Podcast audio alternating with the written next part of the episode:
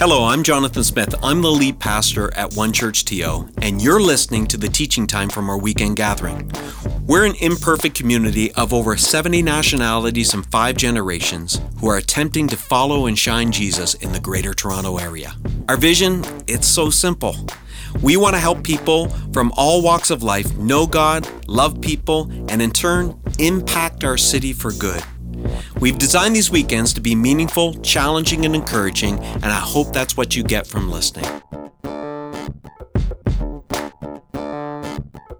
So, my wife spent decades as a nurse specializing in obstetrics and then uh, teaching at some of our city's uh, universities and colleges. Uh, in a clinical context. Uh, and so I, I, I, got thinking this past week, and I actually, she was taking care of one of our grandkids, and I, I texted her and I said, Do babies always cry when they're born? Always. Like, why? She, she, she got back to me, and I won't tell you all she said because she got into some technical stuff, but basically, they have to uh, to clear their lungs and to breathe on their own independent of their mom and, uh, you know, but it just, uh, here's what I was thinking when I asked her that question. She didn't give me the answer I wanted because why can't they come out laughing? Wouldn't that be a lot nicer if just, you know, instead of going, wah, wah, you're, ha, ha, ha, it's a joy to be here, you know, just that, that sense of, you know, so that's how we're physically born. What about our spiritual birth? Have you ever noticed how many times that um, when Jesus describes it, it's always in the context of joy? Uh, Jesus said, There's joy in heaven every time a sinner repents. Uh, he told his followers, Rejoice because you're born again and your name is written in heaven. So have joy for that. He told them, No one will take away your joy. It's like there's an indestructible quality to the joy that we have when we're born again and Jesus comes into our lives. And then he says this I have told you this so that my joy, notice it's not something we come up with, my joy may be in you and that your joy may be complete. I love the way that uh, Pastor Jonathan taught last week about making the distinction between happiness and joy, and I loved it. It just was so articulate. Happiness is outcome reliant, right? It relies on the outcome to determine whether you're, because happiness depends on happenings, right? But he said joy is outcome not reliant, outcome defiant. I, I love that because so true to what we see. We're going to see next week how you can have, you don't have to wait till the end of a trial to have joy. You can have joy right in the midst of the trial. And, and, and today we're going to see that because we see it from what Jesus says and other New Testament writers. Listen to this joy is the normal condition for a follower of Jesus. Joy is the normal condition for the follower of Jesus. The Apostle Paul writes one church, he says, always be joyful. How often? Another church he writes, another group of Christians he writes in the first century, he says, Rejoice in the Lord. And it's almost like he's anticipating them saying, Always? He says, I'll say it again. Rejoice. Uh, you know, someone wrote this little glib, but they, they said, you know, if, if there's no joy in your life, then there's a leak in your Christianity somewhere. So, so, uh, so what's up with people in Galatia that the Apostle Paul writes to? He confirms that joy is the normal. He says the fruit of the Spirit is love, joy, peace. It's right in the top of the list.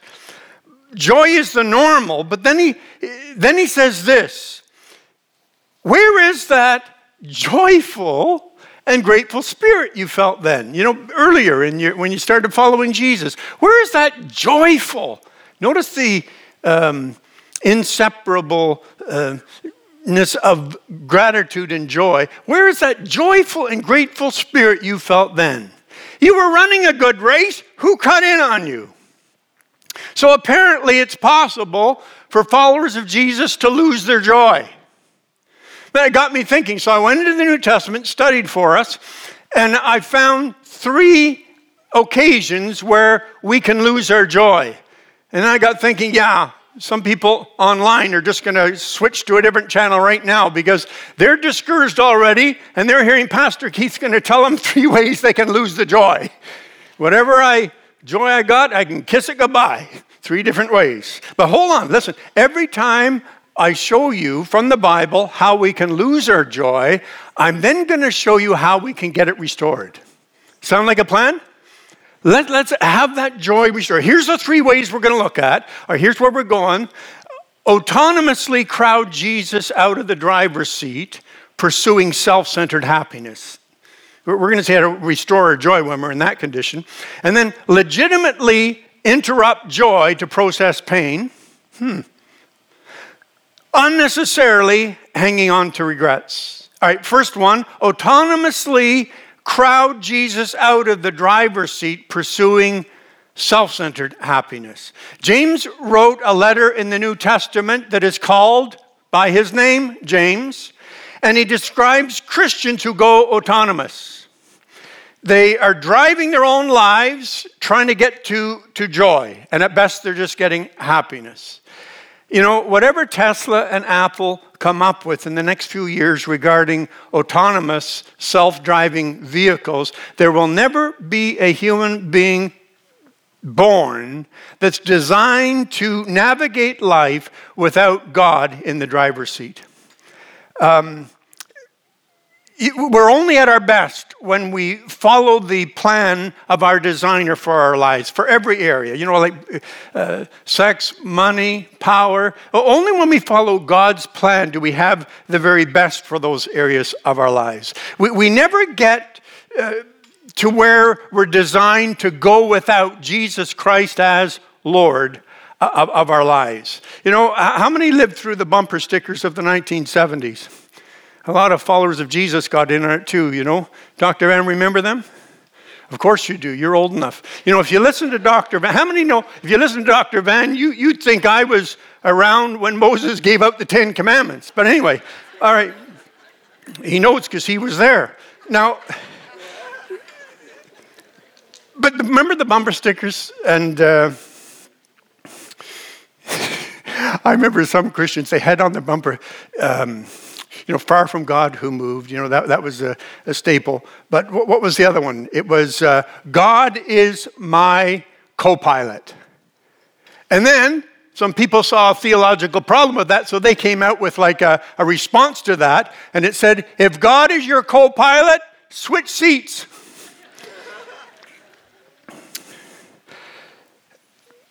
Yeah, I could just imagine them getting stopped by the police.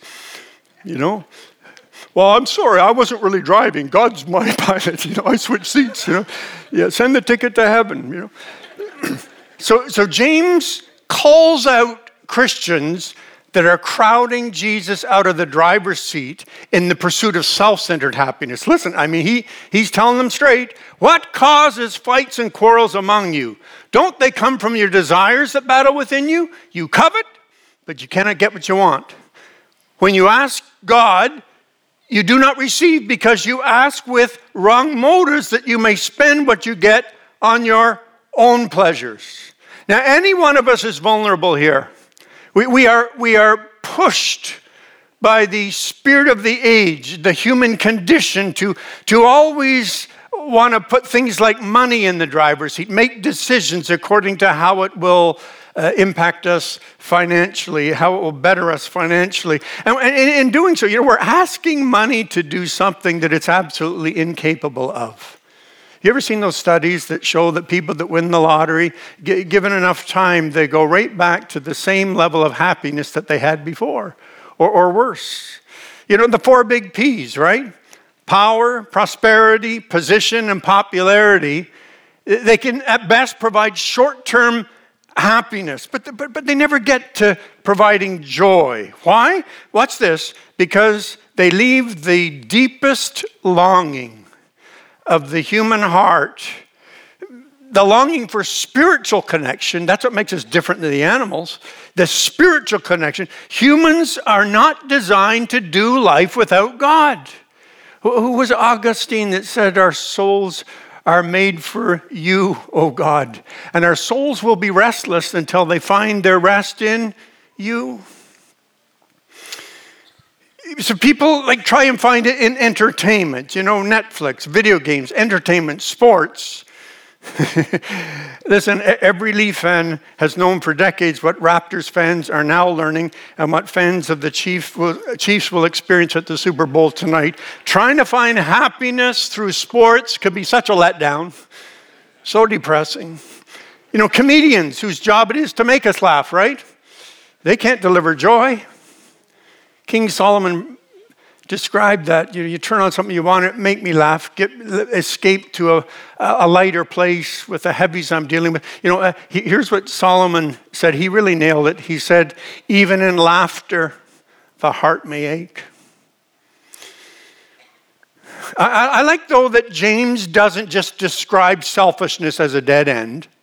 But then he, he prescribes the way back to making space for God to be in the driver's seat uh, of our lives. He says this, but he, again, he's, he's telling them straight. He says, Purify your hearts, for your loyalty is divided between God and the world. Let there be tears for what you have done. Let there be sorrow and what kind of grief?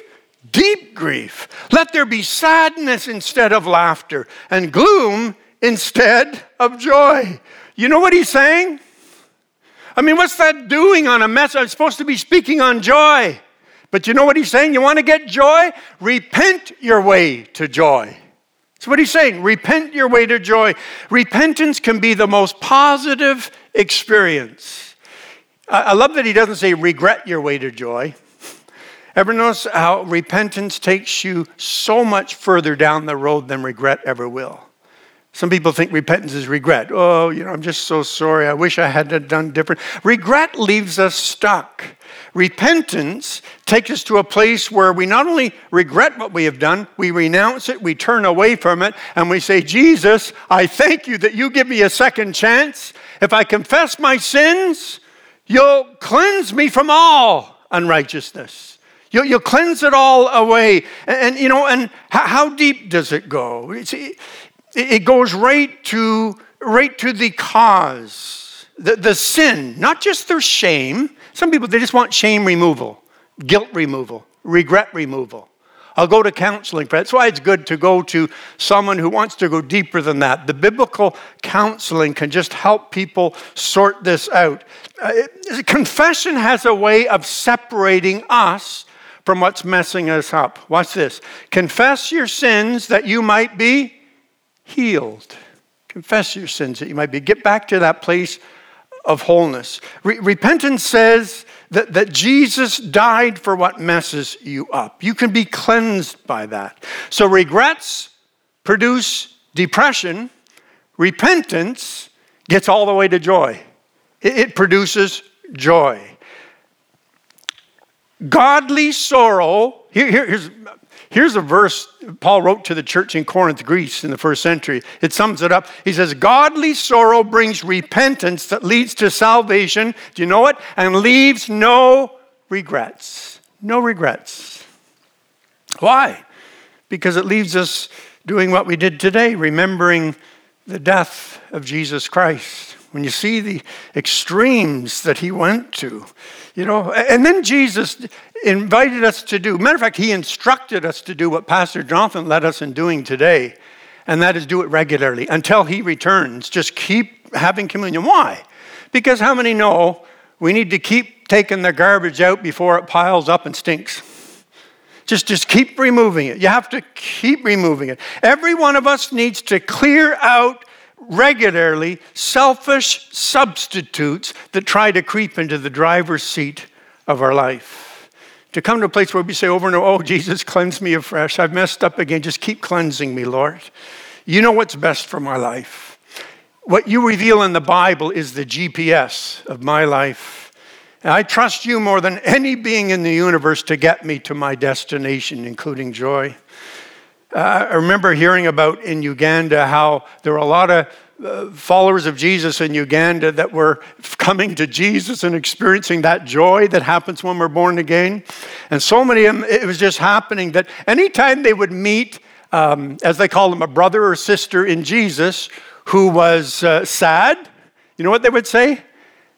Brother or sister, have you been to the cross yet today? Have you been to the cross? Because you go to the cross, you go, wow, why am I carrying this when Jesus carried it all? And, and is this, listen, whenever you're not experiencing joy, check the driver's seat of your life. Don't, don't let your soul get spammed by what people say will bring joy. Re- repent your way to joy. I love the way in James, excuse me, uh, how um, you didn't know I could do that, did you? Wouldn't it be great if every time I said something silly, I could just block it out and just keep going? I, I just did it there and it didn't work. No.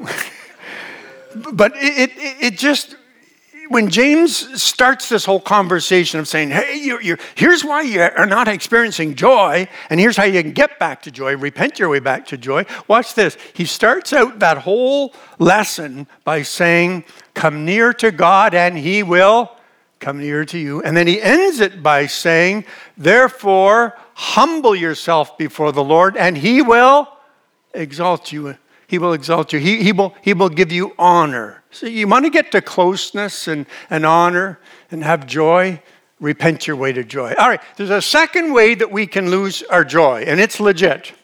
Legitimately interrupt joy to process pain. You say, Come on, Pastor Keith, you're contradicting yourself. You told us that joy was the norm for the follower of Jesus. Always have joy. Rejoice in the Lord always, all right? That, that is the norm. How can a state of non joy be legit? I can't imagine. I can't imagine what the people in, in uh, Turkey and northern Syria, parts of Africa, Ukraine today, you know, losses of people that they loved. I can't imagine. So, so, so, listen, listen closely then to what Jesus says. Jesus says, Blessed are those who mourn, for, can I say it this way? They are the ones who are going to get comfort. Blessed are those who mourn, for they will be comforted. If you don't mourn, guess what you'll not experience? Help me out. Comfort, joy. why, that's why people who don't grieve deeply enough get stuck in life. Just get stuck. If, you know, if I don't grieve deeply enough, you know what I'm doing? I'm just putting that pain of loss on hold. It'll just, what, what does your phone do when it's on hold? Does it keep flashing or beeping? It'll just keep beeping away until you take the call. Uh, came very close to home my sister, a number of years ago in Vancouver, lost one of her children. What's worse than that for a parent? And we went out there, the whole family was there, and she has wonderful friends. And we, I conducted a, a, a memorial service for Royce. And, and, uh, and and you know my sister how you doing how you phone how you doing she, she it was over a year later she's out on a boat off of the sunshine coast of bc she's out in her boat and uh, she has a meltdown.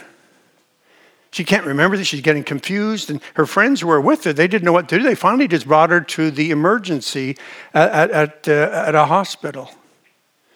You know, you know what came out? She was actually, she'd put some of her grief on hold and she was actually having that meltdown because she was finally, finally processing it. A favorite verse about joy is how God gives the oil of joy for mourning. Oil of joy. But no, notice the way you receive the oil of joy is you. Come on, I need to know you're getting this upstairs. Someone help me. Mourning. Yeah, that, that's how you, you grieve your way to joy. That's why some well meaning Christians can do a whole lot more harm than good. When they walk into a situation where someone's grieving a loss, this person can be sobbing away and just, just freeing themselves from the, the, the what is the, the pain of change and loss that they're going through. And they go, Oh, come on, don't cry, don't cry. The joy of the Lord is your strength. Or, or, or you know, someone's got their heart broken because he or she left them. Oh, don't worry, there's all kinds of other fish in the sea. that just helps me so much, you know? Or even the loss of a job. Well, when God closes a door, he opens a window. Hush up and hold their hand. Ferme la bouche and make a casserole. You know what I'm saying? What's meaningful to them at that stage? You say, you better find a Bible verse to back that up. Okay. What about this one? Rejoice with those who rejoice and weep with those who weep. Cry with those who are crying. You see? You don't just walk in with insensitivity. Remember uh, a, a staff member that I had, both of his parents were tragically and suddenly killed, mercifully, instantly killed in a car accident. And uh, I heard about it, and of course he needed time to go be with family. And I said, "I said you're driving right by. Can you just stop by? Would that be helpful to you if we just stopped by and prayed before you?" I didn't know what. I mean, just what do you do? Marvin and his wife came in to our living room. I, all I did, it's all I could do, because you empathize. Well, what would that be? And I just took them both on my arms and I sobbed and I sobbed. And, and, and Marvin began to sob, his wife.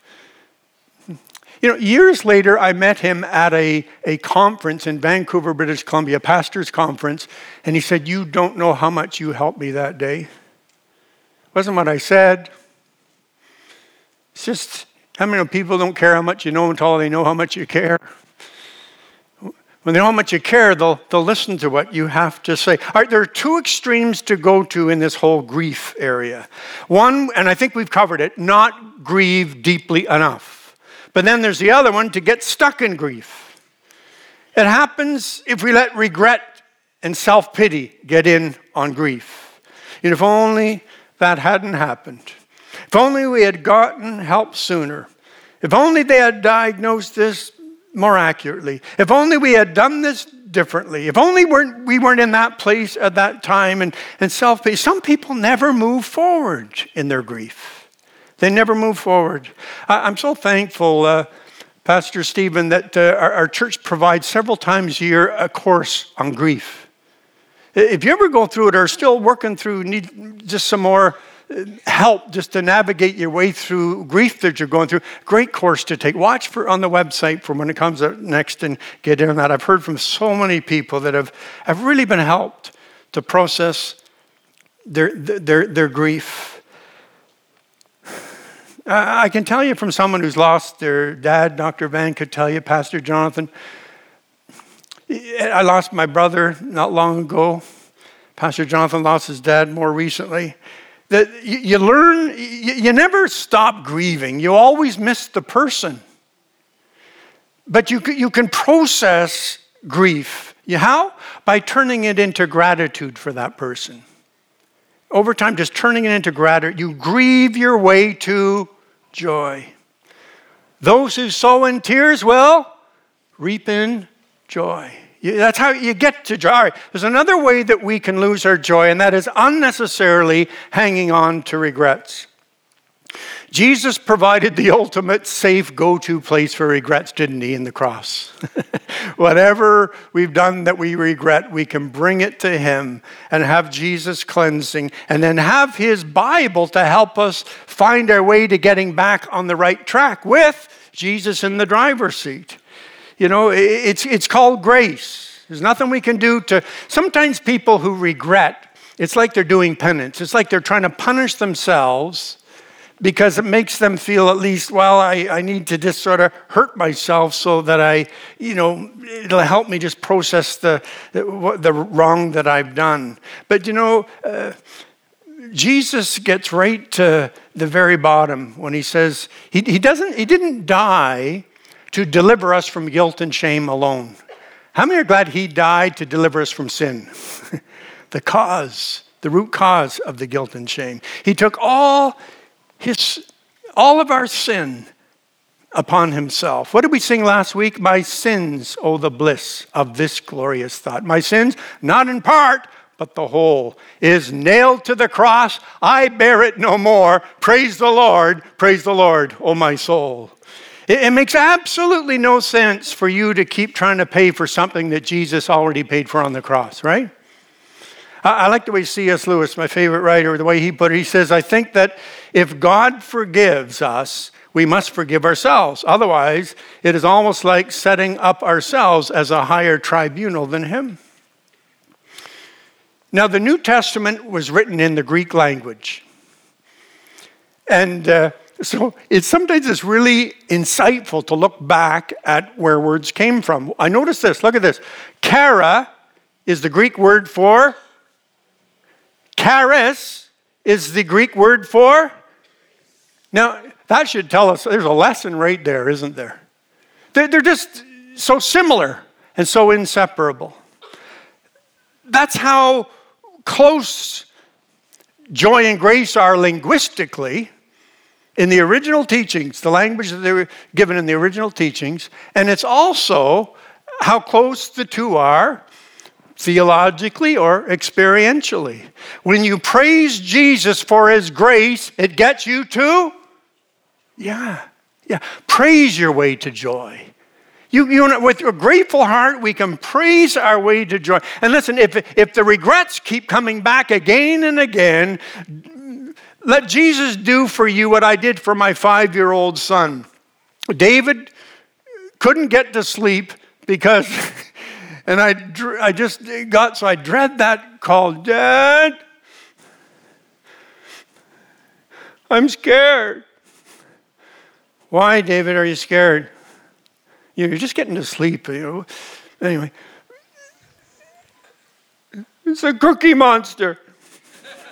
Like whoever come up with something like that to terrorize kids. Anyway, the cookie monster. So uh, this was going on night after night. Finally, I, I, realized that you keep doing the same thing you always been doing, you're going to get the same results you already you know, have been getting. And so I, I went into him and I said, David, where is he? There's a little light coming in from the door from the hallway. I said, Where is he? He's right there. Right here? Where is he now? In your hands. All right, come with me, David. Have I still got him? Yeah. We got him. We went up to the front door of our house in Edmonton. I held him. To, is he still there? Yep. Open the door, and I listen. You've never seen a baseball pitch go like this. Close it. I said, "Now where is he, David?" He's outside. Is he gone? Yes. Is he going to come back? No. He's gone forever, David? Yeah. Anytime you hear that accusing, haunting voice of regret in your mind, trying to, trying to get louder in your mind, it's time for you to say, Thank you, Jesus, for getting rid of all of my sin. It's gone and it's gone forever. How many can risk a good hallelujah? it's gone and it's gone forever. It's not coming back. It's like a song that we sang earlier My chains are gone, I've been set free, right? Uh, it's gone. It's gone. Not coming back. All right, who am I talking to online, wherever you're watching from? Who am I talking to in this room in Toronto? And you, you're saying, man, I have let stuff creep into the driver's seat, and that driver's seat is supposed to be reserved space for Jesus Christ. and I'm going to I'm going to repent. Going to change it back to what is the right, the best for my life, and what brings Jesus the closest in my life. How, how many, how many are you, you're in a season of grief? and it's legit. You need to grieve, but you're in a season of grief, and, and just like winter is going to turn to spring, you're saying, Jesus, I want to enter a new season of joy. just having you there. And gratitude is going to get me there. I'm going to praise my way to joy. How many others are, are haunted by regrets? And today it's about time you said, My chains are gone. my chains are gone. You know, we're. Uh, we're going to pray about that for each one of you in just a moment. You know, my wife and I are, as some of you know, are building a smaller home in um, in the Parry Sound area on a little lake, and uh, and uh, it's it's we've been waiting almost a year for the windows. But anyway, we, we did put in a stove. That's what a stove should look like, right? Nice wood burning stove. But we enjoyed it for days. After a couple of weeks um, of building fires, I noticed the fires were not burning as bright. It wasn't do what it was designed to do. It wasn't as strong. Why? Ashes were building up. Ashes. They were taking the space for the, the, the, flame that the stove is designed to produce for warmth and beauty. And it was right in the owner's manual regularly clean out the ashes. And when I did, the fire was restored to its normal warmth and beauty that it was designed for. That, that's what we're seeing from God's owner's manual today, aren't we? You were made for joy. it's your norm. Rejoice in the Lord. How often? Yeah, yeah. And some of us, we can repent our way to restore joy. Others, we can grieve our way and get to destination joy. Others, we can praise with thanksgiving all the way to joy. Let, us let's, let's just move into a prayer time. Online, can you pray with me? Everyone in this room in Toronto, let, let's just pray together. Thank you, Jesus, that times of non joy are temporary. Weeping may last for a night, but your joy comes in the morning. Thank you that we've been to the cross today with Pastor Jonathan and we've experienced a fresh cleansing. And Lord, we just allow that cleansing to go deeper and to continue. We cleanse that driver's seat off until it becomes a, a throne.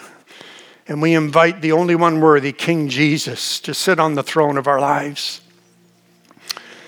Lord, you know those of us who are, are grieving today. That means if we're mourning, you can comfort us. We can leave here. we can leave this room in Toronto with, with, with fresh hope. We're, we're, we're going to grieve our way right through to that joy that the world can't give and the world can't take it away. Nothing can take away this joy. And Lord, if we have regrets, thank you. We don't have to carry them out of here. We don't have to leave them in this church program online. Every one of us can leave here with so much thankfulness rising up in our hearts that we, we leave here with a song in our hearts that says, My chains are gone. I've been set free. My God, my Savior, He paid the price, He ransomed me. Oh, we're going to, with thankful hearts, praise our way to joy in these closing moments. Amen. Oh, let's sing together.